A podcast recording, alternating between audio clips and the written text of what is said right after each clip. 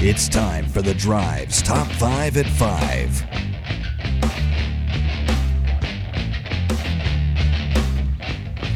All right, we go quitting time on your Thursday, 5 o'clock here on Fanrun Radio. And we begin with the top five at five, brought to you this afternoon by Volunteer Auto Group. Back to Tucker Harlan. Thank you, Russell. At number one, the SEC All Preseason Baseball team has been announced, and three Vols made the team. Pitcher Drew Beam is a first teamer, while third baseman Billy Amick and second baseman Christian Moore made the second team. I mean, th- th- those are going to be three of our stars this year. I wouldn't be surprised to see somebody else pop up on that list as well. I mean, people just sleeping on Blake Burke after he struggled last year. We'll see if he pops back. Cannon Peebles, Dylan Dreiling. We got a lot of guys. AJ Russell, you know, seems to have that second starter spot locked down. So we got some talented players for sure. At number two, VFL Grant Williams is on the move once again with the NBA trade deadline. The Dallas Mavericks are sending Williams and Seth Curry to the Charlotte Hornets, along with a first round pick, in exchange for PJ Washington. Williams is from Charlotte and played his high school basketball at Providence Day School. Seth Curry's from there too, right? Yeah. Hmm. They're both going home. Charlotte's just like, well, if we can't be competitive, we might as well bring a bunch of our native sons home. Let's be local. there you go. kind of respect the move. Might get some more fans in the stands because they stink. Yeah. Jordan sold that franchise, right? He's not involved mm, anymore. Is he? I don't think he is. I couldn't remember if he sold all of it or kept, you know, like a minority share. Well, whoever bought it ain't doing any better than he did. No. Maybe they should go back to being the Bobcats. Oh, the Bobcats were abysmal. I'm not sure that's much better. Yeah, so he is still with the team as a minority owner. I don't have the percentages, so he's uh, at least slightly involved with the Is, is franchise. Buzz Peterson still involved? That might be the problem. oh yeah, wasn't he like their head scout? Bu- He might have been like the GM or something. Houston, can you do Buzz's voice? I'd have to talk to him, or well, I used I used to kind of know Buzz, but I haven't heard his voice in a long time. I just remember he had those uh, Verizon wireless commercials. Buzz Peterson. Do it again, Russ.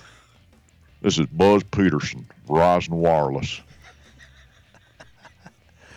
Carolina thing going. didn't Assi- assistant GM of the Charlotte Hornets. I mean, we- it? Golly, no wonder they that, that might be your problem, guys. It's like y- you think about hiring a winner. What could go that? wrong? You got marble mouth. I mean, he was sitting on. He had a team that what would they go the the one year difference between him and to to Buck. Uh oh, I got it. They were 14 and 17 in his final year at Tennessee, six and 10 in the conference to a two seed. I don't have that record in front of me, but uh, How many? I can't remember how many players did we add that. Like I wonder who was new with who came in with Bruce. Russ, do you remember? Of like players that year. Yeah, I mean, or did he just take essentially that team that Buzz Yeah. went fourteen and seventeen? Yeah, he, didn't- he didn't add it. I think he added Andre Patterson. Maybe I thought that was later. But you might be right. it was all it was all uh, Buzz guys. I mean, Lofton was already here. JaJuan was already here. C.J. Watson, Major Wingate, like all those guys were already here. He went fourteen and seventeen with that bunch. Well, and he was going to get. I mean, the the argument for keeping him was he was going to get Tyler Smith and Jamont Gordon, who were both great college players. And and we ended up getting Tyler later. He went to Iowa first. Jamont went to Mississippi State and had a great career. But like, I mean, there was a, it was a touch and go situation. Like there were a lot of people that wanted to bring Buzz Peterson back for a fifth year. And I mean, you talk about unanswered like who knows? Like we, we wouldn't get Pearl, he would have gone somewhere else, and who knows what it, Tennessee basketball where we would be. Probably wouldn't have Barnes right now. Probably not. Yeah, the ripples from that go. Good lord, I'd gotten apathetic by that point. But anyhow, back to the top five. At number three, as of this afternoon, the College Football Playoff Committee has itself a new chairman in Michigan athletic director Warde Manuel, he will fill the vacancy left by outgoing NC State athletic director and committee chair Boo Corrigan, who served as the chair the last two seasons. The what? The, chairman? The chairman of the committee. Huh. Chairman isn't that's the dude who runs in in a wrestling match and at the end the chairman. The chairman. It's The a chair. dang, it's a dang Super Bowl with a chair, man. And some dude right there with the chair, man. By the way, that they is, got him a that dang is Super Ward, Bowl. Warde Manuel Ward with an E. By the way, I just would So- like to throw that out there. Yeah. It's like Pat Forde. Already got Should, shouldn't it be Wardy Manuel?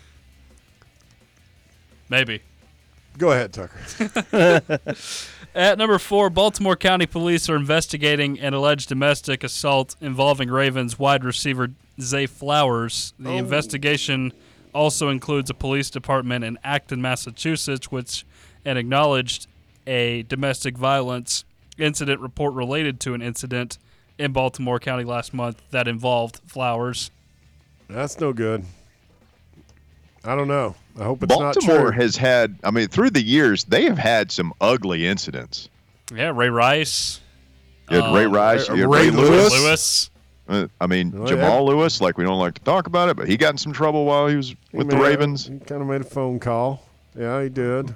He made a f- he, he made a connection for somebody. He didn't. He didn't. He doesn't have two damn bodies on him the way Ray Ray does. Don't you like how they he's how they've his like they've completely changed. Like everybody forgets about that man. Yeah, I mean, it, it covered it up, and no one's discussed it since. I don't know what real. I mean, like I, I always just got the feeling that he wasn't talking to the police. Like he might have known who did. I, like I don't think he killed anybody, but he might have known more than he was letting on. Just didn't I- I want to be a the- snitch. the thing that I uh, the feeling was from law enforcement was if, if he if he didn't do it, he was sitting right there when it went down. He he I don't remember all the details. Yeah. It was somebody that, uh, but again, you know, I don't, I don't know, but yeah, he's completely rehabbed his image. Well, this bad for uh, bad news for. I mean, obviously Zay Flowers is is a dude, so I, I hope that he didn't do anything too terrible. And finally, at number five, an elderly Chinese woman has decided to leave her $2.8 million fortune to her pet cats and dogs, claiming that they were always there for her, unlike her three children. the, wo- the woman made her first will some years back, splitting all the possessions among her three children, but she recently, recently, I can't even read this. She recently had a change of heart after being neglected by her human offspring. I feel like we've had another story like this before. I think so, but I think this one would. Why is was this actually from the tickling you so States. much? It's just funny the way he read it, and I can just picture her having to read that. No, to I was talking to him. Oh. He can't even read it. He's laughing so damn hard. Wow. Can you I wish to leave this to my You've All the movies where they're sitting down around a lawyer's Yeah. desk, the eager family gathers around. Who's going to inherit the old lady's fortune? And he opens up the envelope, and it's going to the cats. This is an outrage. Not my dirty, terrible children, Frank, Carl, and Lisa, who did nothing for me. Wow. So, uh, Chinese law actually forbids people from leaving possessions to their pets, but Hmm. after consulting a lawyer, there may be a loophole here that this woman has found. She is not giving that to her kids. I How, how promise does you. that work? How do you how do you distribute two million dollars to animals? I'd say she'd leave it in some kind of trust for their care, and then She- it- on their death, It's a I- I lot of treats. If if I were her, and I really felt that strongly about it, when I, when the last pet died, I would direct the trust to be di- dispersed to animal charities. okay, Do so you think that they like keep the house and they just have an executor? some somebody goes in there to feed the cats every day, change out the litter box. I don't know, I'd like- like having that job. I mean, yeah, if I'm be getting pretty paid. cush, man. I've- you just put on a mask and go in there and scoop it out, and I've got a little bit of an explanation. I'd be taking really good care of those cats. She appointed a veterinary clinic as the administrator of her wealth, entrusting it with caring for her beloved pets. Yeah, So those things will be those things will live forever, dude. it's not really going to the pets; it's just going to the vet clinic. Yeah, but they're going to be taken care of. Yes. What if they keep like the cat's head and, uh, alive in a jar, just to keep it alive for you to keep draining Okay, that two thank million you. dollar? Oliver. That is Wow. outstanding work, uh, folks. We'll be live tomorrow. Volunteer Auto Group, rev up your savings at Volunteer Auto Group, 1501 Callahan Drive in North Knoxville. Your one-stop destination for quality vehicles at unbeatable prices.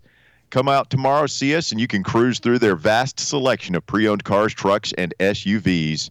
They've got the flexible financing options that make it easy for you to drive home today at Volunteer Auto Group, where every deal's a winner. 1501 Callahan Drive. Check them out at volauto.com, and we will be broadcasting there live tomorrow from 3 until 6 p.m. right here on Fanrun Radio. Going to be big fun. Well, I tell you what, I'm looking forward to our conversation here in about 10 minutes with Jabari Small, the former Tennessee running back, is going to join us on the show. You know, he's hoping to hear his name called in the draft, and he's a guy that was, you know, sneaky productive here. Like, uh, Oh yeah, he's a key a, a key part of Tennessee's you know rising like a phoenix out of the you know where our program was. Man, he's made a lot. He made a lot of big plays. He busted some true freshman on that 2020 team that went three and seven. He could have bailed. He could have gone somewhere else. He stuck it out and was part of the big turnaround. Yeah, and a team leader. He helped rebuild the program back to what it should be. No doubt. So, uh, Jabari, set to join the show here in a few minutes. In the meantime, let's catch up with Rusty up next on the drive. Hello, Rusty. Hey guys, uh, can't believe you left off Brian Childress, that first team that Bruce brought in. Chili. The big hit fella. A big three point, hit a hit a big three pointer up at Rupp, which was one of the key shots in that ball game when we when we beat them that first year up there. Um, yeah, so it, it was. JaJuan hadn't really ever played before the previous year under Buzz, so he was a new cog. He was a Patterson walk-on, brought in wasn't from he? UCLA. Right, and then and Patterson from UCLA and Childress. So those were the three new guys that played on that team. Asumnu was back. Lofton, Watson, Major, um, yeah, th- and Bradshaw. Those guys were all back from the year before, but that was a fun turnaround. Um, and then a couple years later, we, we stopped playing a fun style of basketball. We started playing boring basketball, and uh, some, somehow with probably the worst team we had under that run, we made it to uh, we made it to the Elite Eight. So that's a weird sport. Yeah, that, that, that was weird how we went away from the run and gun pressing style and actually ended up going further in the tournament. But to me, that Rusty, like that just shows like the unpredictable nature of the tournament. And it's just all about matchups and getting hot at the right time and, and Yeah. all that stuff. it's almost like single ele- elimination basketball tournaments are, are kind of random. Um, Little bit. so, yeah. So la- last night, the only thing I would say about last night's game that bothered me, um, in the second half when they made their run, I just noticed a couple times the big kid for LSU, who has a pretty nice turnaround jump shot for a seven footer, by the way. That kid, um, there was a couple times whenever Jonas had the ball just in our normal flow of the offense. He ended up with the ball at the top of the key, um, outside, just outside the three point line. And that big kid from LSU was just standing under the basket, basically like saying, uh, "You know, I'm not going to go out there with you, right?" And Jonas didn't even look to take the shot, which I feel like if he's going to be out there and he's going to be wide open, he's going to have to take a couple of those shots. Um, and He he, used to take those shots and he used to he- make them at a decent rate. he used to. He used to make one out of five of those, which is all you really got to do to keep the defense honest. Um, Yep. But he, he wasn't even considering it last night, and I, he hadn't really considered one in about four ball games. I, I don't know if that's the coaching staff saying no more doing it, but if they are saying that, um, there's going to be more and more seven footers waiting at the rim when Knecht gets there, and that's not a that's not a good thing for this team. Mm. Pull the trigger, Jonas. I mean, uh, just it, it depends. You know, probably don't want him gunning that one up there with 20 left on the shot clock, but um, If it's good No, look and it's in the flow of the offense, I don't have a problem with him ripping that one. Yeah, he. I just feel like t- twice a ball game when it's wide open and we're under Yeah. 15 on the shot clock. I feel like take. it. I'm with you. Um, that's about that's about all I have. Can't wait to hear what Jabari says. I do want to end with this. My good buddy Christopher, who I who I, I, I adore this dude. He told me something pretty wise a couple years ago, which is don't engage with people that are beneath you. And I'll just leave it at that. Oh, oh, ho, ho. shots fired. Who? Who? I, I can't even remember who took the shot at Rusty earlier. Pojo Pojo. top roped him. He was he was just he was careening around the room, punching everybody in the face. He's Well, and, insulting and me, Rusty did insulting that Rusty. thing where it's like I'm not going to respond, but I, I kind of am going to respond in a really harsh way. Yeah, just let him know he's beneath him.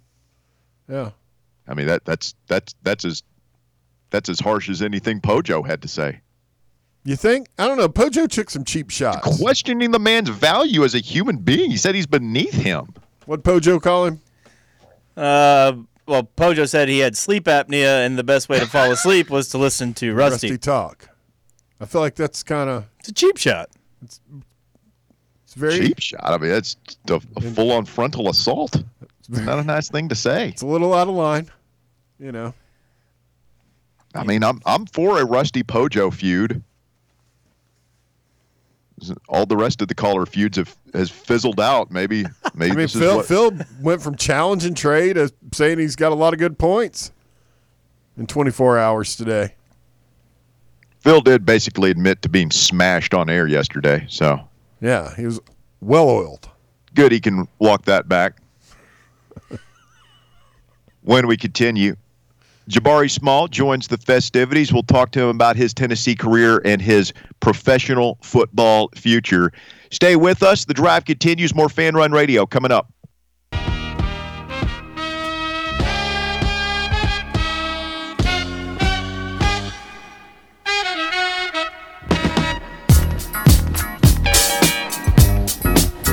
Welcome back. The drive continues on Fanrun Radio. I'm Russell Smith on a Thursday afternoon slash evening edition of the drive. Thanks for being with us. As we are pleased to be joined now by a special guest. He is now former Tennessee running back Jabari Small. Jabari, good afternoon. How are you, sir? Good afternoon. I'm doing well. How about yourself? Hey, I'm doing very good, man. Is it a little bit weird after four years playing football at Tennessee to be introduced as a former Vol now? it's definitely new, man. It's it's crazy. It, it it definitely flies for sure. Well, tell us a little bit about what you've been up to since the season. Uh, obviously, you know you opted out of the bowl game, chasing your NFL dreams and, and future. Just what has that been like? That process for you?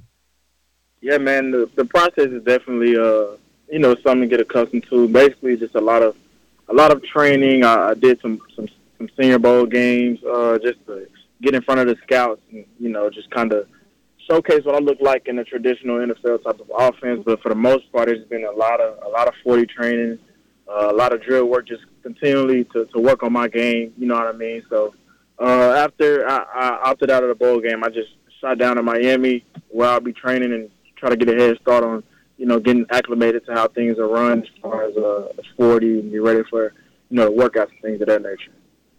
When it comes to running that 40, I mean, I, I would imagine for a running back, there probably is, you know, you're an offensive lineman, even defensive lineman, you know, you're, um, maybe it's not quite as important, but you're a running back. I mean, that's literally the, the, the number, it's, it's in the job title, right? You're a runner. And uh, I, that's got to be incredibly important. How hard is it to, to just focus on that and just, you know, you're talking about shaving off just hundredths of a second can be the difference between uh, you know, getting drafted in one round or the other, and uh, you know, money when it comes to signing that contract. Yeah. to be honest, I mean, it's definitely what you said. It just comes down to the technique of things and just just knowing like every tenth of a second, like everything matters. You know, and that forty yards, like it can make or break you. You know, not it's, it's not as a you know make or break as you may think, but like you know, any waste of movement, any anything you don't do right from what you're coached, like it'll it'll show on the time. So uh, it definitely can help you or hurt you. You know, it's that type of that type of ball game, uh, that type of profession. So uh, you definitely want to put your best best foot forward when running a 40. Jabari Small with us this afternoon on the show, and you know, Jabari, you were part of some this this great turnaround, right? That Tennessee football had. Uh, you were part of a three and seventeen your freshman year, and then you you go to the Orange Bowl. You're part of the the team this year, and uh, you know, ran for a lot of yards, all that stuff.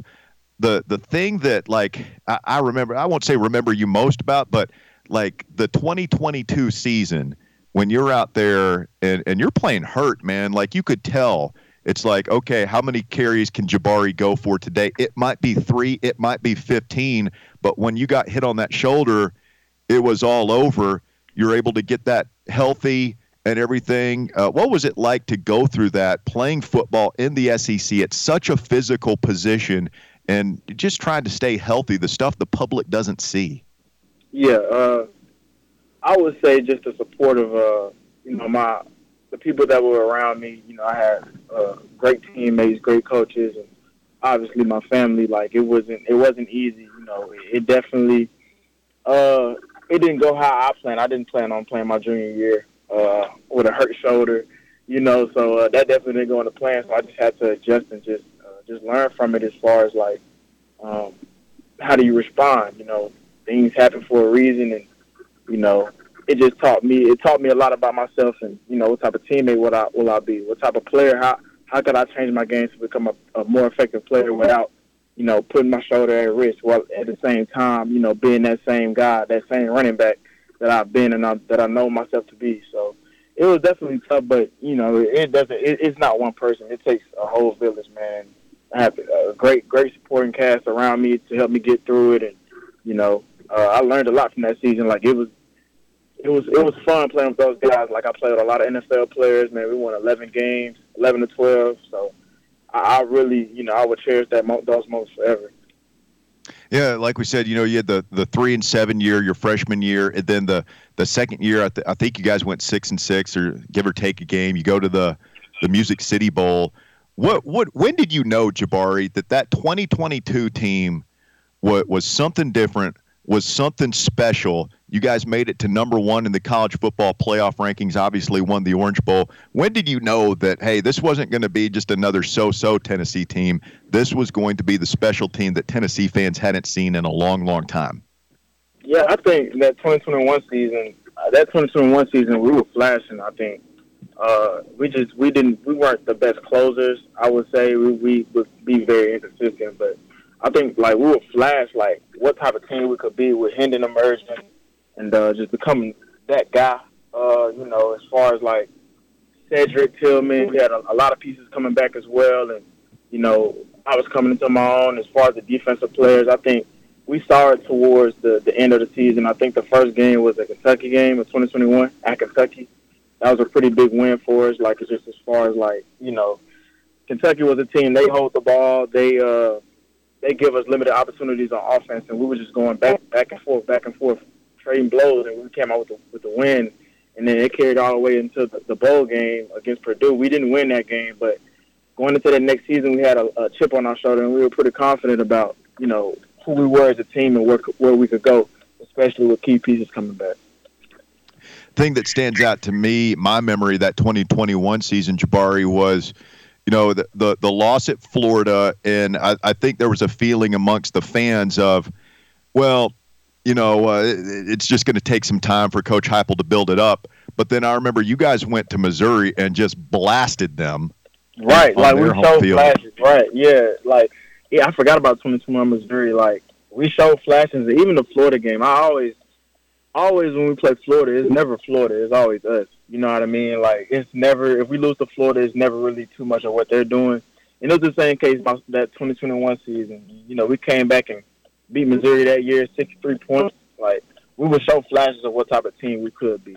So Yeah, I mean that that felt like to me a turning point. You guys went out and base, uh, you know, people could say, well, it's Missouri, it's a one game thing, and y'all went out and basically did the same thing the next week against South Carolina. And I, to me, Jabari, that was when it just uh, as an outsider looking in, it's like, oh, this Heupel offense is something different, and teams are not ready for this. Mm-mm. Yeah, they they weren't like Coach Heupel, man. He's he has his own like creative he's he's a genius. Like he's an offensive genius, and he's so he's so specific about everything within the offense. Like you think it's just a hurry up offense, but he actually is scheming up defenses. You know, just studying their tendencies, like putting us in in great positions to succeed. So, man, Coach Heup, like that that offense is it's still gonna be hard to stop. Like he, and he he does a great job of adapting to player skill sets. Like that's what a lot of co- a good, that's what a lot of good coaches do. They adapt to their player skill sets. And I think Coach Heupel has done that, and he'll he'll just continue to do that as well. Well, and for you, it's got to be interesting, right? Because you you you're recruited by Jeremy Pruitt, Yeah. and you know you went through the the rough year in 2020. So, like, I don't even know. I, I, you know, maybe UCF recruited you a little bit coming out of high school, but you you probably weren't thinking about that. You wanted to play in the SEC, I'm sure. And uh, you know that's got to be difficult for a young player, Jabari. To, you know, a new coach comes in, new system and everything. Were you on board from day one, or did you think, hey, you know, in this day and age of the transfer portal, I could get up out of here and go start somewhere new? Yeah, right. Uh, honestly, for for me, um, you know, my freshman year, I was behind two NFL backs uh, with Ty Chandler and Eric Gray. Soaked up as much information I can from those guys, and you know, I just took it as opportunity when they left. Uh, and, you know, it was just a it was just a chance to, to paint my own canvas, like just start my own journey as far as being the, the face of, of the running back room. So that's what I took it as, and you know, I, I didn't. As long as I was at Tennessee, I was gonna give my all, and that's what I did, and I just believed in Coach Heup. Um, he's taught me so much about the ins and outs of what it takes to win, and he made a great first impression on impression on me personally, and as well as the whole team, as you can see from the success we've had. But like, man, it was no question about me transferring. Like I've never transferred my whole life. I never will. Like I, that's just not me.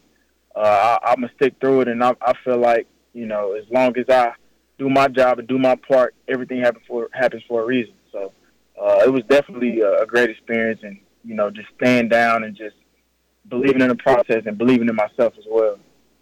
Talking with VFL Jabari Small this afternoon here on the drive. And Jabari, you mentioned, you know, playing your freshman year behind the likes of Ty Chandler and Eric Gray. What a learning experience that was for you. And then sort of like you and Jaylen Wright have kind of been those dudes the past couple of years. Um, what was that like for you, uh, teaming up to be a great two-headed monster with Jaylen? And then your thoughts on, you know, Dylan Sampson and Cam Seldon perhaps being the next uh, Jabari Small, Jaylen Wright, Eric Gray, Yeah. Ty uh, Chandler. Yeah.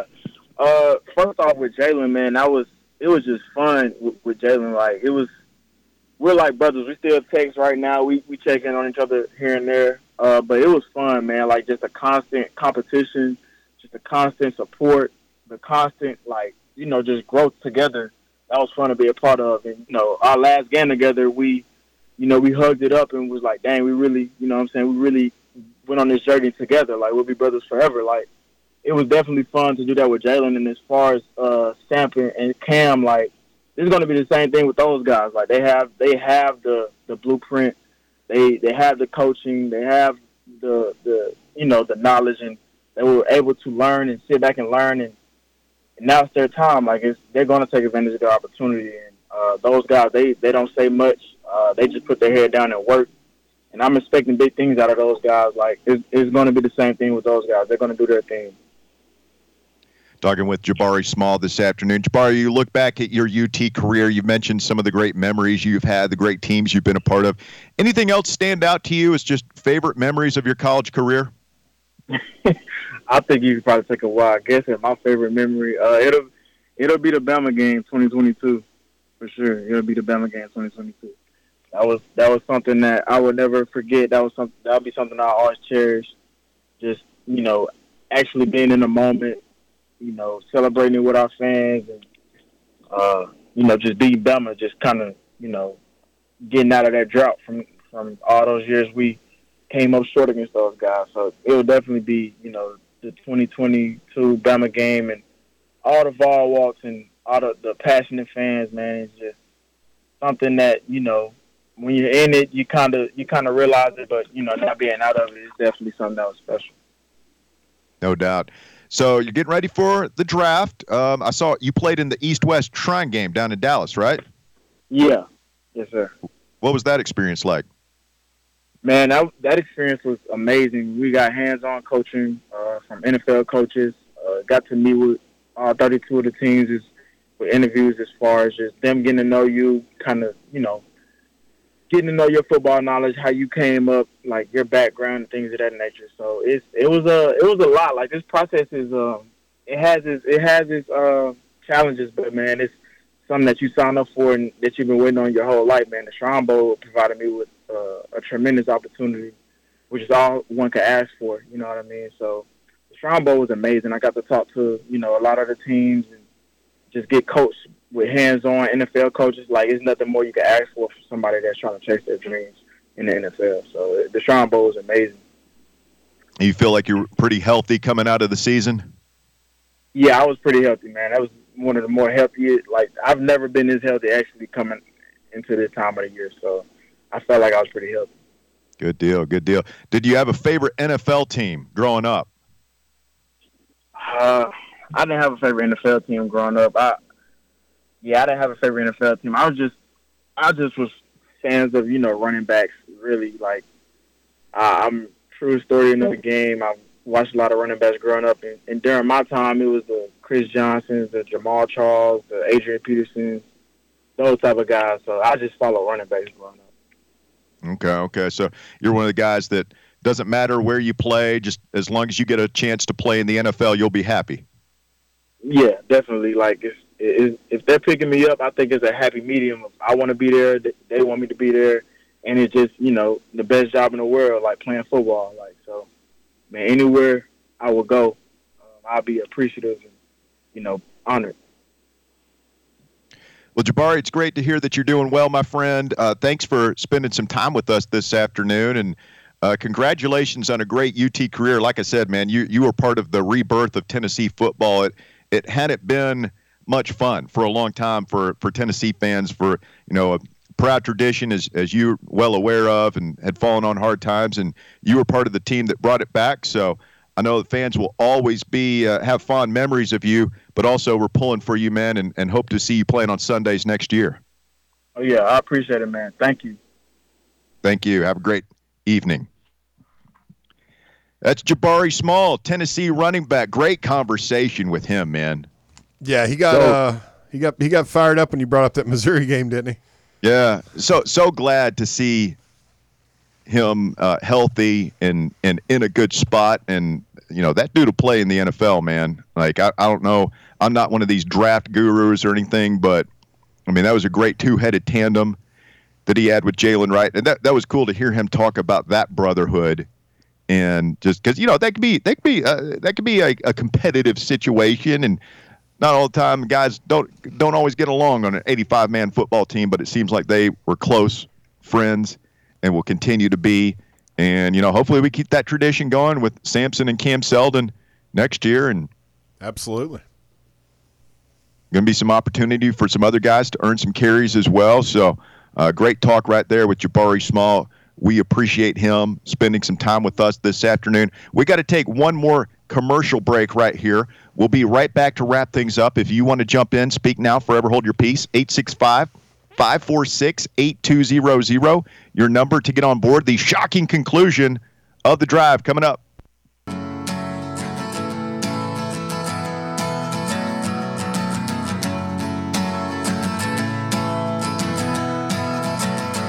Back here on the drive, wrapping up a Thursday afternoon edition of the show. Don't forget, tomorrow we'll be live from Volunteer Auto Group on Callahan Drive in North Knoxville. Make plans now to come out and see us then. Should be a lot of fun.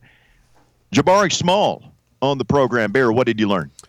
Um, the the two things that really jumped out at me were when you mentioned the hammer job on Missouri, and he immediately came. He's like, "Yeah, that was one of the times they, you know, like when they flashed and." Just the way he talked about the 2021 season, and they kind of, you know, it sounded to me like they, they kind of figured out, yeah, we're pretty good. And and then the other thing that jumped out at me was, I mean, how do you refer to Coach Heupel as an offensive genius? Offensive genius. So, and then you know, like, uh, you know, what you were talking about his relationship with Jaylen, and uh, I mean that that's something about you know Heupel and the. It's a great thing about the program. Like, this is not the you know Hendon and Joe had a really good relationship. It it doesn't seem like a there's a lot of negative stuff team wise. They've got a really good for like you know culture. It's a really good culture over there. Yeah. That's It's, important, it's a man. buzzword that gets thrown around too much to the point where we all just sort of roll our eyes. But it, it really is important, and, and you see it when you have good coaches. Rick Barnes, Josh Heupel, they they have it, and Tony the coaches that struggle. You know, I mean, like uh, when I think of Florida, it's like they got players down there, but it just seems all messed up, man. They're transferring and fighting, and coaches leaving, and everything. That seems like a really bad culture that they have down there. Uh, I mean, not taking a shot at him, guys, but I mean, Butch had a ton of NFL talent at his disposal, and He also had a lot of guys leave very unhappy yeah, with 'cause their we- time here. Is that a terrible culture behind the scenes, and you can't. I mean, you can win some games, but you- you're not going to win the kinds of games that you have to win to to get to where we want to go, which is you got to be able to. You aren't beating Alabamas and Georgias and teams like the best teams with you know a rickety program behind the scenes where I thought it was refreshing to hear a guy, and you know, I, I hope this isn't a.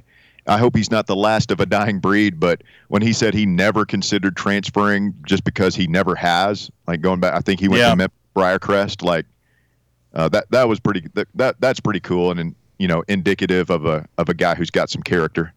Oh yeah, yeah, and everything that like, yeah, I was sitting here thinking about it. We mentioned how healthy he was right now, and he's one of those guys that like it wouldn't surprise me if he goes on and and, and has a, a solid professional career, and always be like, man, what if that guy hadn't, you know, had bad luck with injuries and, you know, I mean, uh, especially, um, you know, he's more of a kind of a as you know, small in stature as he is, he's more of a between the tackles kind of. You know, he hits it up the middle, and he had the shoulder problems, and just wonder what if, what if he had been healthy, fully healthy. Well, I mean, he was a, he. You, you say that, but he was productive as hell here and did not miss a lot of time. Like he played through that injury the 2022 season, and I mean he like he was very good, very productive here. Had you know some big runs uh, against Kentucky. I, I seem to remember a couple of Oh, they long ones that he him. popped.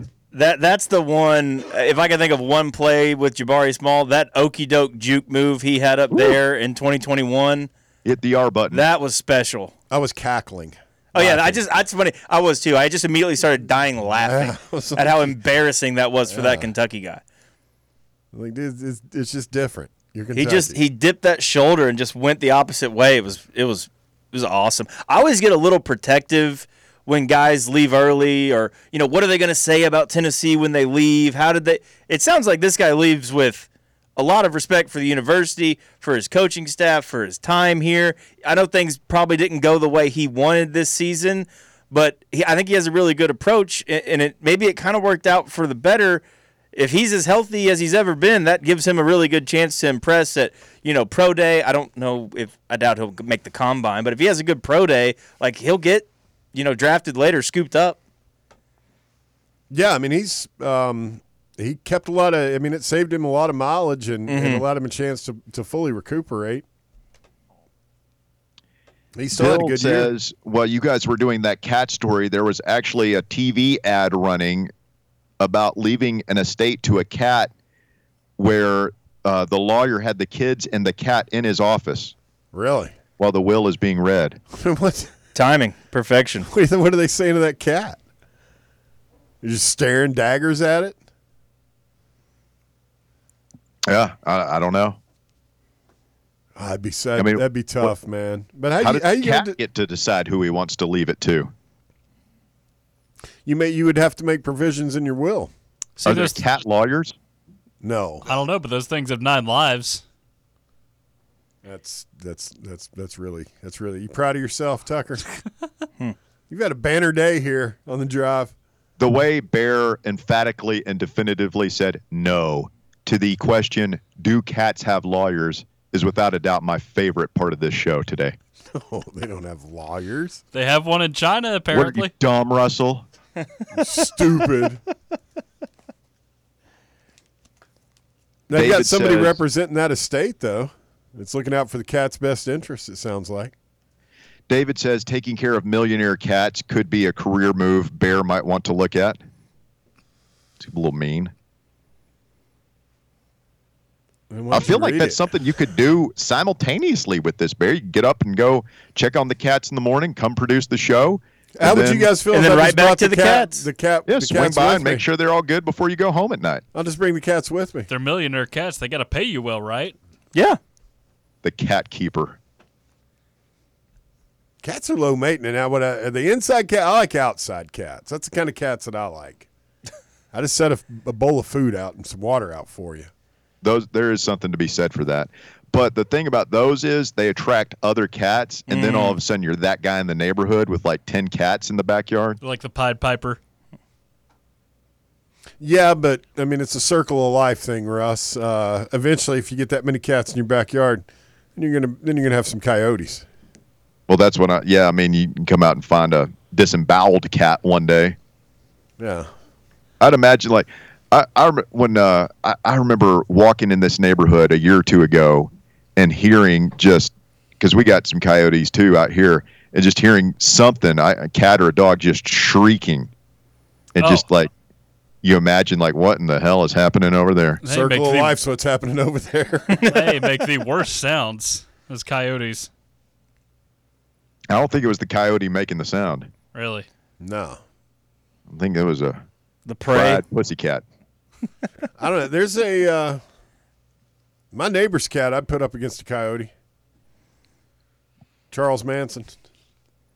That's what you call the cat? Yeah, like a 15 pound, fully feral, unneutered tomcat. It's like orange and white. He's a killer. Josh wanted us to ask Jabari Small how he feels about Mincey shooting his mouth off. I did not see that tweet, Josh, before uh, or during the interview. That would be a question. I would love to get his thoughts, like off the air.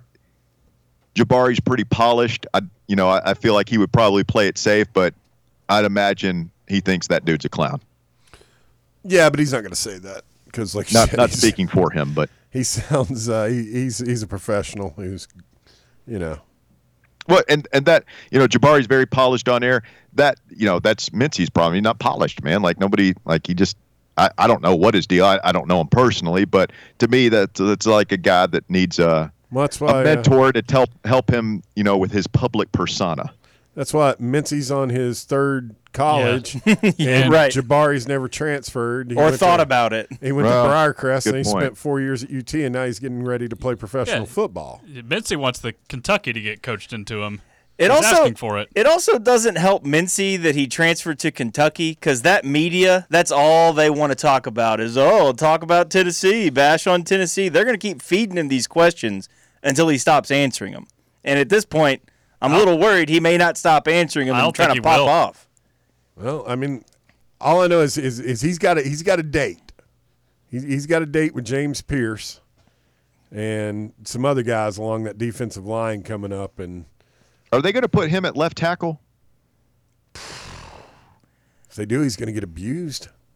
Some of the speed rush ins in this league. Like, well, he is he like a guaranteed starter for them? I don't know what they bring back on the offensive line. I, I've been kind of be. I mean, physically, he's you know he's got all the size and strength in the world. He's yeah. just, he's a knucklehead, man. Have they? Do they have a new coordinator yet? I don't know. That's a good question. Does it matter? Well, that was that was funny. In, in the last uh, interview he did, I think this was after Coen left. He was talking about their pro style offense and how they don't run hurry up, and it's not about gimmicks. It's about play. And I'm just thinking, you literally just lost your offensive coordinator. How do you know what you're going to be running if you haven't hired the replacement yet? I'm sure they'll hire somebody of a similar. I, w- I would think so too. I would think so too. It was just a little strange. Yeah. You don't Uh, think yeah, I don't, Stoops I don't will, think they're uh, going to be, willing bringing to- in a Heupel slash Kingsbury Right, disciple right. or anything like that. Huh. Well, it seems like everybody else is kind of trending that way. Toward, you know, Yeah, but Stoops is so he's so old school and locked in.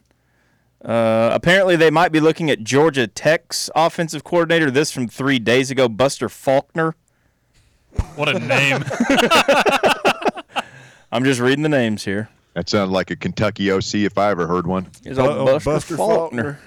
Faulkner. That's the only tweet that I can find that even mentions a name since Coen announced he was going to the Bucs. Jimmy Ray, he runs big boy, real football. He doesn't do that gimmicky stuff like like fake UT does. What is He it? does do that Shotgun? gimmicky stuff that always ends up beating us by about 40 points. Who who would want to run an offense like that? Well, the, I mean, the other thing Mincey said that was just, it was kind of like, dude, do you realize how bad that makes yourself sound? You're basically saying that you transferred and, and you didn't like running hurry up because you were always out of breath because you couldn't get in shape to play it. I don't I don't get any special pleasure picking on that guy. He seems No, like I just, uh, he just, Just- he he's where he belongs. Let's put it that way. Mm, yeah. You know, we, we, we get you you want to be where you belong in life, somewhere where you fit in, hopefully. And uh, I think, you know, Zaylance Hurd, Waffle House, those guys are where they belong. I think Mincey's probably in a better spot for him. I wish him well, man. I like I, I hope it works out for him. I, I think he's going to get abused when they come back to Neyland. I think popping off is probably like their only chance of beating Tennessee is if we overlook them and, and all that stuff. And that's like there's no way that's going to happen now because no. it's going to be personal and that never goes well for Kentucky. The only times they've ever beaten Tennessee is when we were distracted or just horrendously coached and you know that Why would you want to gas up? I mean, our defensive line, and that's one thing about our team. I mean, they're, they're borderline psycho. They're incredibly talented. Why would you want to gas those guys up? he's not thinking about it. He, he ain't thinking. All right, boys, uh, good one today. Any parting thoughts before we let overtime Bill and the boys come in and take over? Uh, everybody come see us tomorrow at Volunteer Auto on Callahan Drive. Never know who you might see, and it's been fun. It's good having you back, Russ. Good being back. Houston, you coming out to grace us with your presence tomorrow? Yeah, I guess we need to work through the logistics of We're, that. We've already, uh, yeah. Is Yeah, it, we'll- we'll- is it we'll worked get- through? I'd planned on it, but if I can't, then I Our post-show meeting will will begin here shortly. okay. Yeah. Ten four. Yeah. Yeah, absolutely. So, Tucker, anything you want to put a bow on your performance today? I've got no more parting thoughts. What all they say, Houston? A dang Super Bowl in the chair, man. He's the chairman of the board, Houston. You want me to be young Phillip Fulmer so bad. well, you're working like heck. I am He's working tickled like to death. He was tickled to death about that story about the woman and the cats. All right, fellers, we will talk to y'all tomorrow. We'll be live at Volunteer Auto Group on Callahan Drive. For Bear, Houston, and Tucker, I'm merely Russell Smith. Talk to you tomorrow right here on Fanrun Radio.